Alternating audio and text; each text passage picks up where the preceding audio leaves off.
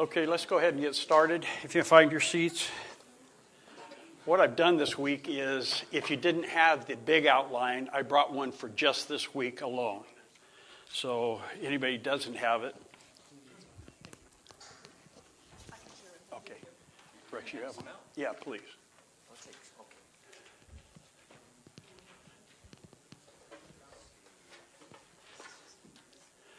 Okay. And try not to let me forget that I have an outline at the end of the, the lecture, too, um, also on the same subject. Let's, let's open with prayer. Father God, we are a needy people. Uh, we need you more than anything else. Help us to understand what you have done for us as you've revealed it to us in your word. Help us to trust you, love you, and obey you and open our hearts and our minds to receive what you would have us receive this day. In Jesus' name, amen. Let me tell you a little bit about my personality. I am an A, A, A, A personality. As a matter of fact, I was still working on this that had been ready for weeks this morning, adding to it. I'm, I'm what you like, I like to describe as a, a, the most imperfect perfectionist you'll ever meet. Well, give you an example of that. Besides the 11 plus books that I have in my own library studying the, this, these topics about uh, scripture and bibliology, I accumulated 104 books on, this, on the same subject in PDFs. I'm talking about a, a, a personality. Oh, there you have it. so we're on Revelation, and we've talked about. Uh, I mentioned it to you last week that we're going to be talking about Revelation. In the preface of the book, Sola Scriptura, the Protestant position on the Bible, Dr. Bruce Bickel. Now, this book has various um, authors to it. They have Robert Gun, Gun Dr. Robert Godfrey, James White, R.C. Sproul, Joel Beeke, um, uh, Sinclair, Sinclair, Ferguson, thank you, and uh, John MacArthur. So these are just some of the, the authors of this book. Well, Dr. Bruce Bickel wrote this Christianity is based on revelation. If God, in all his sovereign majesty, did not choose to reveal himself to mankind, there would be no true knowledge of him, nor the possibility of a true relationship with him. We are bound to him by what he has chosen to reveal to us about himself. All the efforts to get to know God by man created means leads to false religions and mysticisms. We talked about that last week. Consequently, the primary question governing our relationship with God is the question of submission, either His revelation or to our own imagination. The former requires that we rely upon the divine influence over our minds, which must be submissive to the truth of the revealer. The latter, our imaginations, depends upon the amassing of propositions, theses, tradition, mixture of philosophy and psychology and theology, a man made philo-psycho-theology. In this atmosphere, the words of revelation of God no longer have their meaning designated by the Holy Spirit, but rather affirm the mysteries of the religious idolatries that man has created. It's one or the other, folks. We believe what God says about himself, or we make up our own. The definition of revelation is an interesting. We think when I say revelation, you're going to think book of Revelation. We're talking about what this word, what we're studying now, is. Um, it's the word in, in Greek. It's the word apocalypsis, and it comes from a combination of two words: apa, meaning from or away from, in kalupto, which comes, I mean, kalupsis, which comes from kalupto, which means covering. In the Marine Corps, headgear is called your cover. In the Army, it's your headgear or your hat. But in the Marine Corps, it's your, your cover. So if you walk into a room with your headgear on in, the, in, in boot camp, The DI is going to look at you and say, remove that cover. Interesting because in James Strong's exhaustive concordance of the Bible, he gives this as his very first definition for the word uh, apocalypse. Literally, the word means, uh, uh, uh, it is, the very definition is to take off the cover. I was going to tease Sean if he was here about it. You know, have him have him tell if he, one of his DIs ever said anything to him like that. I mean, we got screamed at in boot camp, so I imagine he did too. The word literally means a disclosing, an uncovering, a revealing of something that was not previous that was previously hidden. Apocalypse occurs and its cognates. It cognates reveal, revealed, revelation. Uh, is used about 40 times in the New Testament. The Hebrew term, gala and its cognates occurs approximately 23 times and has basically the same definition in Hebrew as it is, does in Greek, meaning to cover or uncover.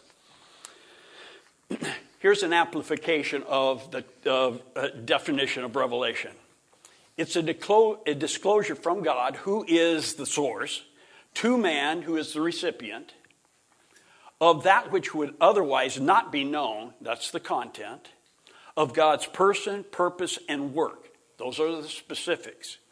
In acts or words, and those are the means and method that he uses. So the term revelation means how God has revealed himself to humanity, or in other words, how God made himself known.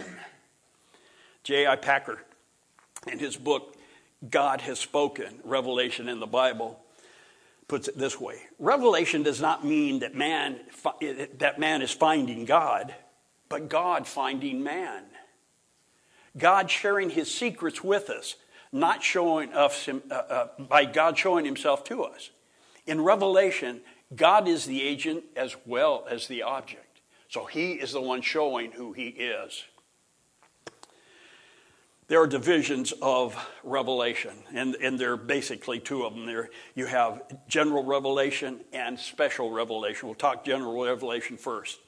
General revelation includes all the means apart from Christ and apart from the Bible. Now, those general revelations are also seen in the Bible, but often they're seen without the Bible. it's, these are certain things that all people everywhere see and recognize, and if they're looking, they can understand. General revelation is also called, is, is designated by two, it's broken down for two aspects, and they are um, uh, its content and its general uh, uh, uh, audience. The general context is provides us with the knowledge that God exists. You all know this. I, I hope you all know this from uh, Psalm 19. The heavens declare the glory of God. But what I really like is the way that the, the easy to read version puts it. And, and just kind of think about how that all fits together. The heavens tell about the glory of God. The skies announce what his hands have made. Each new day tells more, the, uh, tells more of the story, and each night reveals more and more about God's power. You cannot hear them saying anything. They don't make a sound we can hear, but their message goes throughout the world. Their teaching reaches the ends of the earth. God's glory is displayed in his creation, in his, the works of his hands. This display is so clear, so plain, that no creature can say, I didn't know. Listen how the Apostle Paul says it. this is in Romans chapter 1.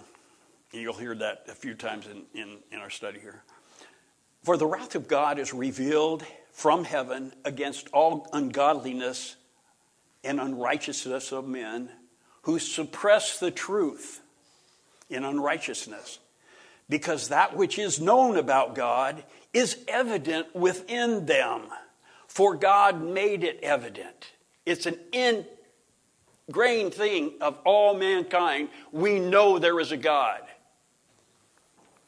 He says, For since the creation of the world, his invisible attributes, his eternal power and divine nature have, clearly, have been clearly seen, being understood through what has been made, so that they are without excuse. For even though they knew God, God says they know him, they did not honor him as God or give thanks. But they become futile in their speculations. Remember, we're talking about either God's revelation or man's speculation. This is it. So in their futile speculations, and their foolish heart was darkened. Possessing, uh, uh, professing to be wise, they became fools and exchanged the glory of the incorruptible God for an image of the form of corruptible man and birds and four footed animals and crawling creatures. They took the glory of God and just dumped it. They'd rather worship an idol Sam Storms is the lead pastor of uh, Bridgeway Church in Oklahoma City. He's kind of an interesting guy because he was a Dallas guy. So, dispensationist, all that kind of stuff, four point, if there's such a thing, Calvinist. Anyway, he flip flopped, become a total um, reformed theologian and uh, holds to the, the, the doctrines of grace and is amillennial. That is quite a flop. Anyway, he's the pastor of this church. And he's commenting on the, the general revelation and referring to, James, uh, to Romans chapter 1. He says, This revelation is sufficiently clear and inescapable that it renders all without excuse. We saw that. Consequently, there is no such thing as an innocent native in Africa, in Africa any more than there is an innocent pagan in America. Then he goes on to quote R.C. Sproul's book, uh, Classical Apologetics.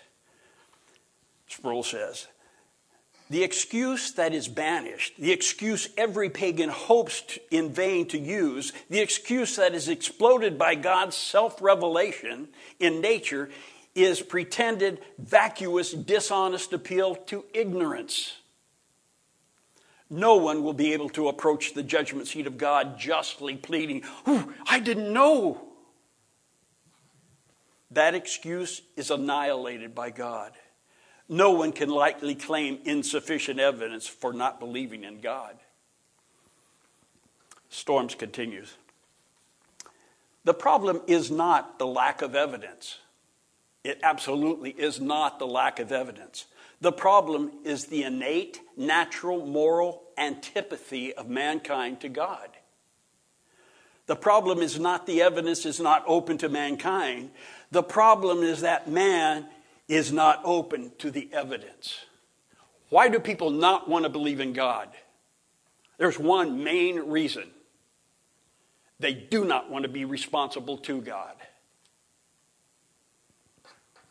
And he goes on, he says, Note well where Paul said that even though they knew God, uh, and that which was known about God was evident within them, it wasn't hidden, it wasn't obscured, it wasn't uncertain, but disclosed, clear, and inescapable.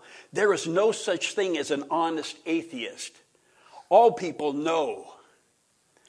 There is a distinction, of course, between the cognitive apprehension of God that's knowing that there's a God and He's worthy of obedience and worship and gratitude. And a saving, redemptive knowledge of God.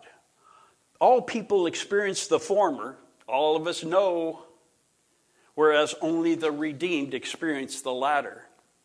Thus, the problem again is not a failure to honor God uh, by what is known, but a refusal to honor what was clearly known. General revelation is kind of, it doesn't give us a full orbed understanding of God. It doesn't show that He's the Redeemer and that He uh, providentially sent Christ to die on the cross. It doesn't, it doesn't go into the covenants of, of grace and on. but what it does show is that the God that is revealed in nature is the same God that is revealed in Scripture. Now, the general audience. Not everybody in the world has heard the gospel. Not everybody in the world has read scripture. It's not available to everyone. far more now than it has ever been, but not everyone has that. But they do have the light of nature working on their hearts, working on their conscience. Everybody has the light of nature. Everyone in every place at every time, God has given this revelation. the visible world is kind of like a mirror that reflects the glory of the Maker. Think about a butterfly, the intricacies of a butterfly the, the human body. Think of uh, the beautiful colors we see here in, in fall. All of these things that God has shown that there is a designer. It is this way because there is a designer. R.C. Sproul, in his book Essential uh, Truths of the Christian Faith, says the world is a stage for God. He is the chief actor who appears front and center. No curtain can fall and obscure his presence we know from one glimpse of creation that nature is not its own mother. Guess what? There is no such thing as Mother Nature. Nature itself is powerless to produce life of any kind. In itself, nature is barren. The power to produce life resides in the author of nature, who is God. To substitute nature as the source of life is to confuse the creature with the Creator, as we saw in Romans 1. All forms of nature worship are acts of idolatry that are detestable to God. And he continues Because of the force of general revelation, every human being knows that God exists. Atheism involves the utter denial of something that is known to be true. This is why the Bible says, The fool has said in his heart, there is no God. Psalm 14:1. Still quoting Sproul. When the scripture so chastens the atheist by calling him a fool, it is making a moral judgment upon him. To be a fool in biblical terms is not to be dim witted or unintelligent, it is to be immoral. As the fear of the Lord is the beginning of wisdom, so the denial of God is the height of foolishness. So, nature speaks of God. We saw that. For since the creation of the world, his invisible attributes are clearly seen. Psalm 119 the heavens declare the glory of God, and the firmament shows his handiwork. But we also have conscience. Now, when we're, we're talking about looking at heavens, I want to make a comment on that. How many of you, I dare all of you, have done this one time or another? On a clear night, gazed up into the skies and looked at the stars. Were you not awestruck? Just with the expansiveness of it. And when Scripture says that He spoke these things into existence, awesome doesn't even dis- start to begin to describe God's awesome power. Well, we also have conscience. Romans chapter 2, verses 14 and 15 says, For when the Gentiles who do not have the law do instinctively the things that are in the law, these not having the law are a law to themselves. How is that? How could that happen if it isn't God innately put there? They're a law to themselves in that they show the work of the law written in their hearts, their conscience bearing witness, and their thoughts alternately accusing or defending them. No one has to tell a baby, a child, how to lie. Remember when I was little? My mom told me the story. I was probably two or three, I don't know. And I got into the pots and pans and scattered them all over the kitchen floor and banging on and carrying on. And my mom comes, Gary, who did this? I said, Radio, Mama, radio. Blaming it on the radio. You think the radio did it? Mm-mm. No one has to teach a child the law. Guess what? No one has to, and in every culture in the world, Murder is wrong. Stealing is wrong. Where do they get that? Thou shalt not steal, thou shalt not murder. God innately placed it there. And we have providence as a, as a revelation. Providence is God's care and his superintendence, which he exercises over all his creation. It is because he is in control of both. Genesis 5, and here's a good example. I, I got a couple examples here about God's providence. We all know this one, but I, I love it anyway. It's about Joseph and his brothers. Then his brothers also went and fell down before his face. This is Genesis 15, 18 to 20. They fell down before his face and they said, Behold, we are your servants. I can imagine the anguish that Joseph is feeling here. And he said to them, Do not be afraid. Am I in God's place? But as for you, I know you guys are guilty.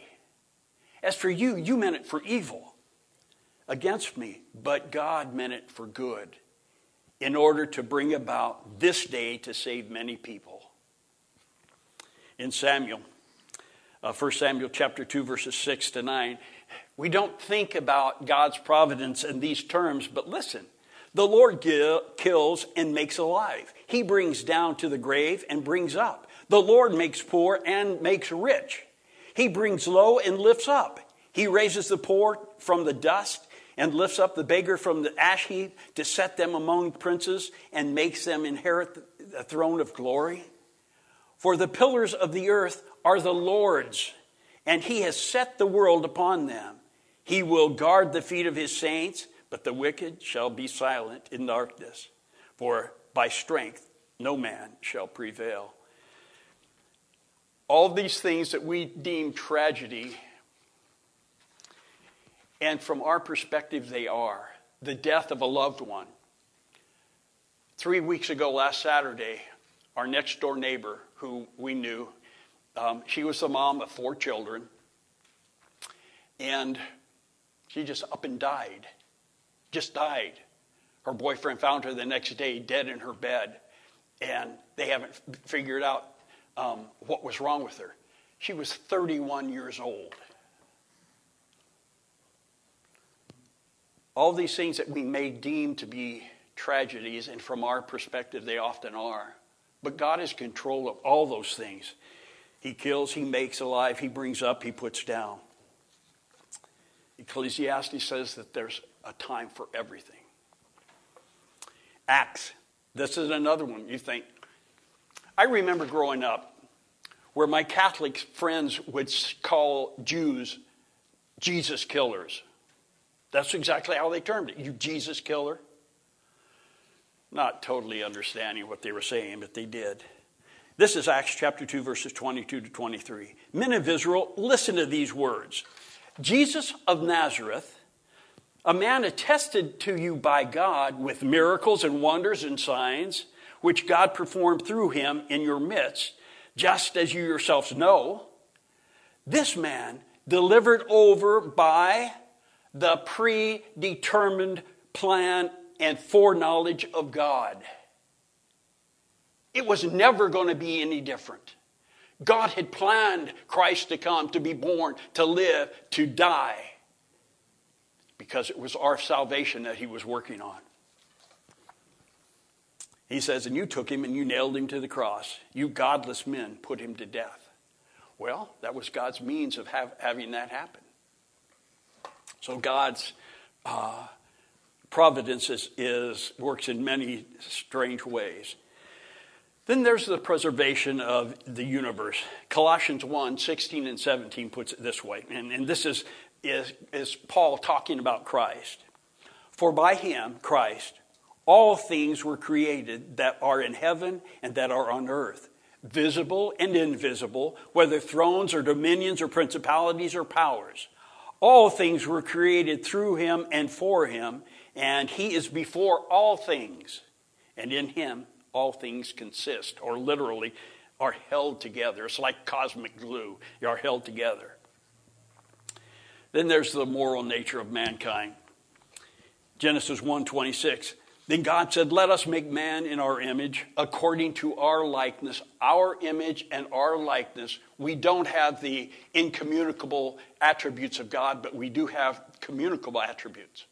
we love and we have compassion and we have mercy. He says, let, let us make man in our image according to our likeness, and let them have dominion over the fish and, and over the rest of the creation. God has sent man as a representative, uh, as a ruling, uh, benevolent, supposed to be a ruling, benevolent um, uh, caretaker of God's uh, creation.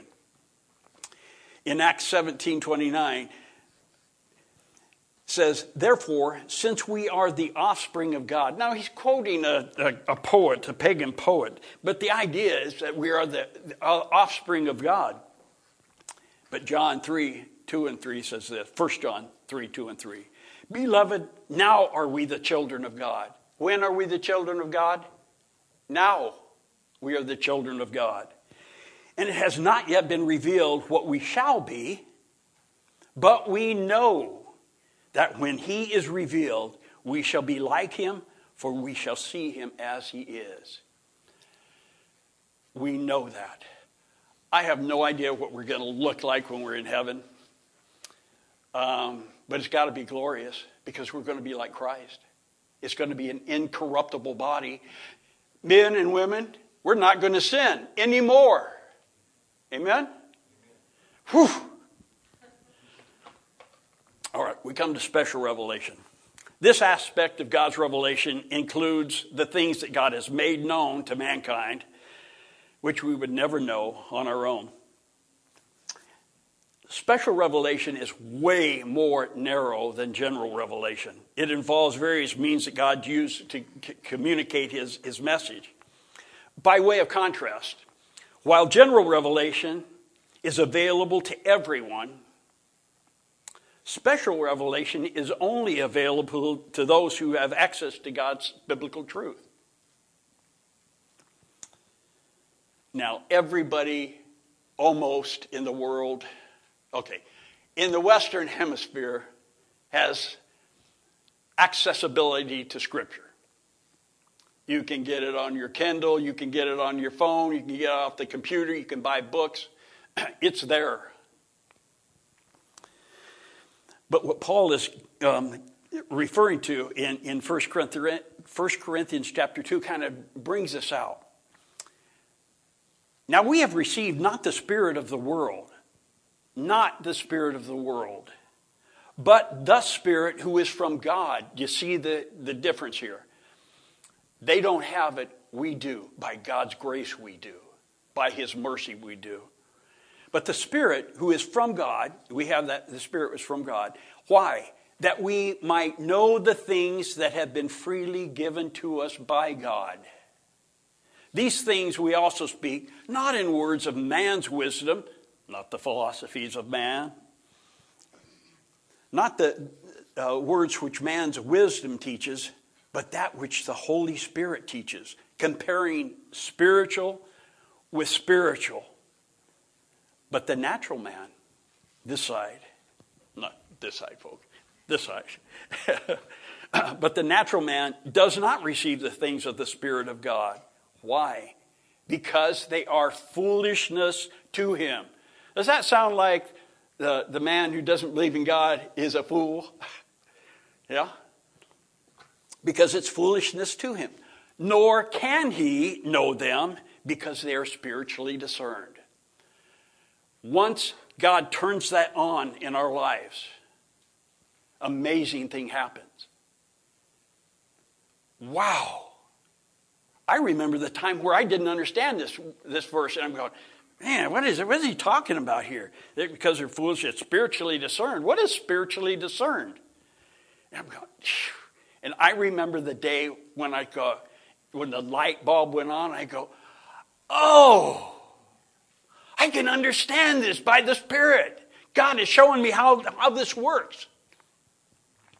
There are several avenues that we look at in special revelation. A bunch of them, y'all. They're listed on your, out, on your outline or handout. First of all, the lot. The casting of a lot God used to, to um, determine his will for people at The lot is dif- difficult because we don't really have any of them. So they're not really sure if they were sticks with various markings on them or if they were little stones with symbols on them.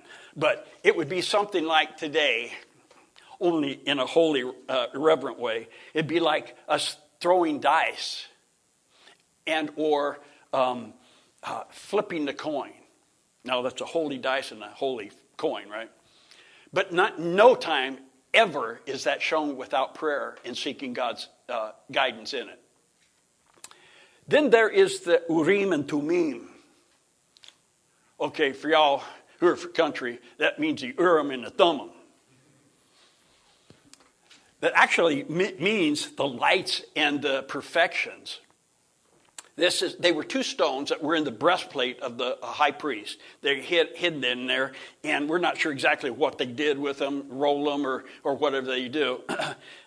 but they use that to determine God's will on several times in, in the Old Testament. As a matter of fact, uh, lots was, was done in the New Testament as well, if you look at Acts chapter 1, verses 21 to 26. Then there were dreams. God used dreams to communicate various things to them. Give you a good example. Abraham, actually, it was Abram and Sarai, were traveling around Kadesh and Shur, and Abraham was afraid to tell Abimelech that Sarah, who was beautiful, uh, was his wife. He called him, Oh, this is my sister. Hey, Abimelech says, Whew, she's a fine looking woman. Bring her into my tent. God, in a dream, showed him, Whoa, dude, you're about ready to die. This is not what you're supposed to be doing. This is a man's wife. Oh, God, I didn't know. He said, I know you didn't know. I know you're innocent in the whole thing, but you better give his wife back. so he did. That's how God did that. How many remember Jacob's ladder? He was out in the boonies, laid his head down on the rock, and God showed him that, that vision of, of the angels ascending and descending. Joseph's dreams, did they get him in trouble or what? Especially with his brothers. So much so they hated him because of it. And his mom and dad got a little peeved at him too. What do you mean we're going to be bowing down before you? Yeah. So those are dreams. And there are visions.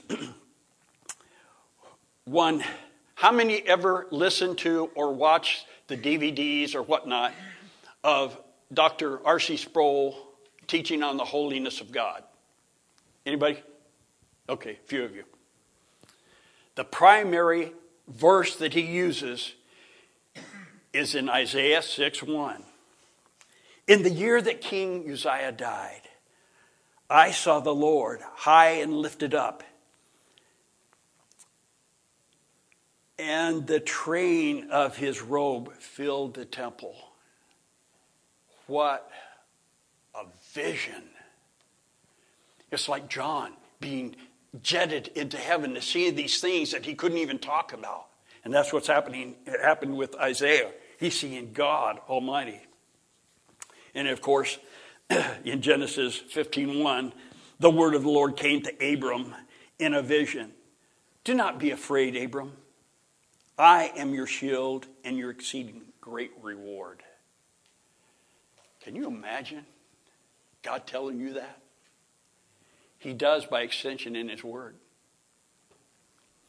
And then there were audible voices. Many times God did this. we think of the one with Jesus as his baptism, and uh, you know the Holy Spirit comes upon him, and, and then the voice comes from heaven. This is my beloved Son, in whom I'm well pleased. And then later on, this is my on the Mount of Transfiguration. This is my beloved Son. Uh, uh, hear him.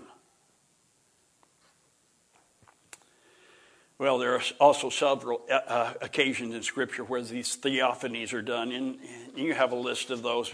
I, I was going to go through all these here, you know, boy, because theophanies are difficult. Because, part of it is because, you know, it's talking about the angel of the Lord. Well, when you look at the context, you pretty well know who it is.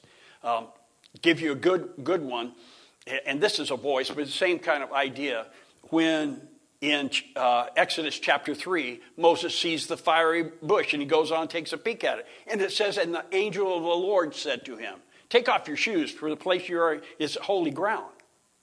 And then later on, we see that the voice of the Lord came to him. So these are some of the examples that are, are that are in the theophanies. Theophany is a, a God um, a, a God representative in a human or an angelic form. Before the incarnation of Christ, there were many of those.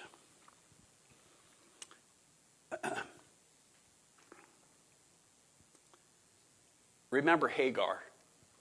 When Sarah said, Get rid of this woman, she's had, she had this child first, and he's, she's all proud. And, and he said, Well, you do what you want with her. And he kick, she kicks her out, right? So she, Hagar goes out into, the, out into the woods and just think with her son, and just out there crying, and they're, they used up their water, and she's crying. And, and an angel comes to her and says, What are you doing out here? I'm giving you a promise that this son of yours is going to be a great nation too. Go back and be submissive. Then we have angels. Gabriel um, showing himself to uh, Zechariah and, and telling, foretelling the birth of John the Baptist. And then and that's in Luke chapter 1. In the same chapter, there's Gabriel back again, and he's talking to Mary and he says, Mary, you're going to have a baby. Oh, me? I haven't, even, I haven't been there with a man. What are you talking about? He said, The Holy Spirit's going to come, up, come upon you. So these are ways that God did it. and in the Old Testament, the angel Gabriel appeared to Daniel, and he had been praying, and oh my goodness, and on and on and on. And he comes out, he says, Hey, there was a battle going on, and I just couldn't get to you in time. But here I am now. So these are things that he did. And then the prophets. Old and New Testament prophets, these were spokesmen for God. Sometimes they brought encouragement, a lot of times they brought condemnation and uh, judgment upon if you don't do this, this is what's going to happen. And that's what happened. And then there are miracles. My goodness. I, I went through and got the various miracles and just wrote them down as reference. There are 11 pages that I have just got, got those to do. And wow. How about creation? Is that a miracle or what? And the worldwide flood. And uh, the, the cities of Sodom and Gomorrah being destroyed. And Isaac conceived by Sarah when she was 90 years old and Abraham was 100. Tell me that's not a miracle. So there are, there are plenty of miracles in Scripture that, that um, that we see that uh, um, God uses to reveal himself to us. Special revelation, especially though, focuses on Jesus Christ. Christ is God's perfect revelation. We've seen several times this verse in Hebrews chapter uh, 1, but God, who at various times and in various ways spoke in times past to the fathers by the prophets, has in these last days spoken to us by his Son, whom he has appointed heir of all things, through whom he also made the worlds. John 1 1. In the beginning was the Word, and the Word was with God, and the Word was God. That has flavor of Genesis chapter 1. In the beginning, God created the heavens and the earth. In the beginning, God uh, in the beginning was the Word. This is imperfect in, in the Greek, which means that's action in time past with continuing results. What happened there still has a result. It's like us today being saved. We put our trust in Jesus Christ, who died 2,000 years ago. But it is so efficacious that it affects us today and everyone who in faith turns to Christ. In the beginning was the Word, and the Word was with God. This is another interesting word that, that he uses.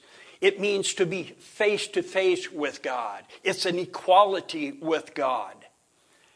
And then the last part of that verse is the Word was God. The Greek words kai theos and ha logos literally is, and God was the Word. It doesn't get any more plain, folks.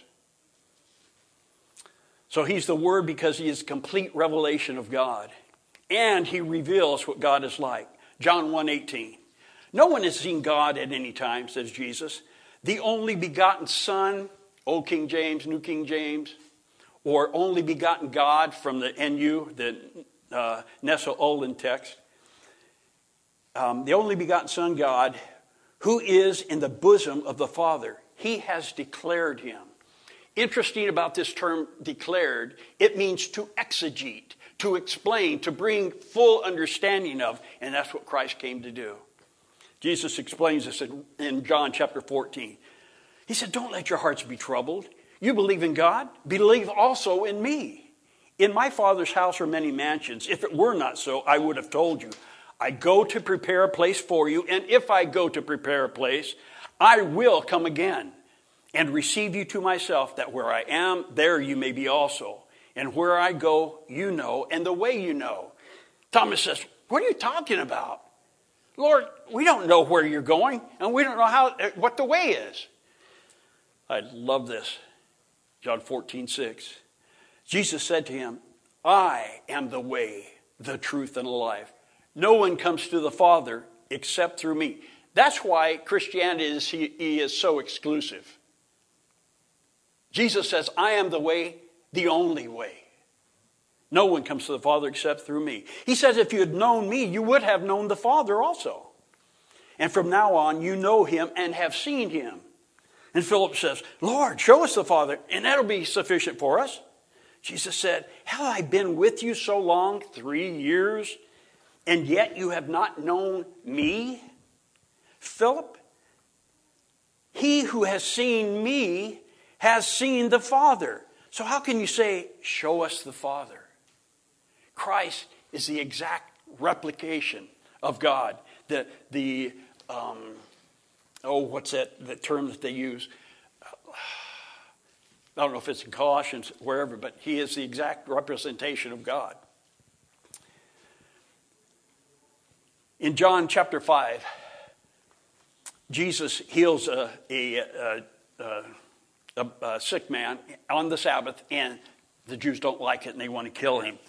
He says, You search the scriptures and you think uh, you have eternal life. These are they which testify of me, but you are not willing to come to me that you may have life. words that Christ uses kind of reflect the Old Testament, and it, it, it reflects the progressive, re, uh, redemptive revelation it's revelation because it's God's makes himself known. It is redemptive because he reveals himself in the act of redeeming us. And it's progressive because he makes himself and his purposes known by stages until the full light of Christ is revealed. And that's exactly what the Old Testament does. We don't have whoop all of a sudden. Not in Genesis. We don't have, oh yeah, Jesus, we got a taste of it. A taste in Genesis you know, that, the, the, that there is a seed coming. And on through um, uh, church history and, and Old Testament and to the New, it's a progressive revelation of, of uh, salvation coming in Christ, but it's not all together. Well, we're about done here. So let's, let's go ahead and pray and do not forget to pick up the outline. This outline, or not outline, this handout. This is a, it's called The Revelation of God, and it's done by um, Dr. Jack Arnold, who was a Presbyterian minister. It's a pretty good little study, so uh, I think you'll benefit from that. Uh, let's pray. Lord, thank you for this time. Thank you for this day. Thank you for your revelation and all that that means uh, in general revelation and specific revelation in Christ Jesus, the perfect revelation of God. And Lord, help us to um, live this day for your glory, understand your truth, and then live it. In Jesus' name, amen.